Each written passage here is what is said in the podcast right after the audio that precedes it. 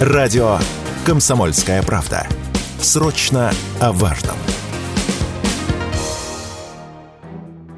Вероятно, в ближайшее время для преподавания предметов в российских школах будет достаточно иметь не высшее, а только среднее образование. Об этом в рамках Петербургского экономического форума заявил глава Минпросвещения Сергей Кравцов. В министерстве готовят проект федерального государственного образовательного стандарта среднего профобразования по подготовке учителей-предметников для основной школы. Сегодня педагогические колледжи готовят специалистов лишь для детских садов и начальной школы, а учителям-предметникам необходимо окончить вуз. Однако в регионах нехватка преподавательских кадров и допуск к такой работе специалистов со средним образованием может помочь эту проблему решить. Тем временем, многие учителя считают, что реальных навыков преподавания высшее педобразование действительно не дает. Об этом зрителям YouTube-канала Мерлин Тичер рассказала учитель английского языка Лина. Я э, училась в педагогическом колледже, там реально учат. Там учат теории, там учат методики, там дают практику. То есть вы будете прям наученным. Я училась также в универе. Там ничего не учили. Стала ли я лучше преподавать?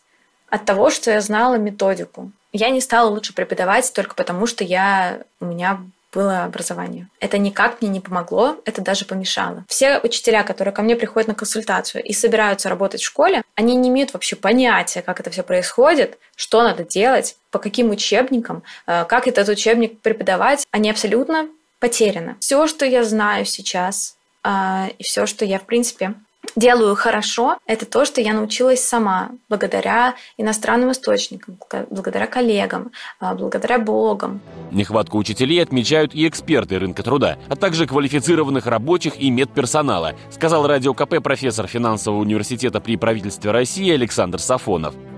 Это, в первую очередь, конечно, врачи, среднемедицинский э, и младший медицинский персонал. Тут всегда нехватка специалистов. Особенно речь идет о специалистах, которые востребованы в э, сельской местности или удаленных э, регионах.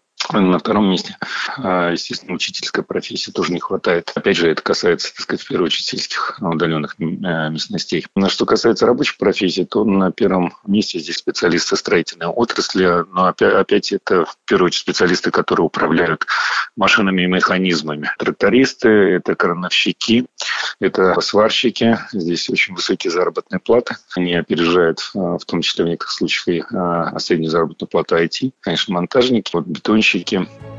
По данным Центра экономики непрерывного образования РАНХИКС, в последние два года дефицит школьных кадров в среднем по России составил примерно 3%. Василий Кондрашов, Радио КП.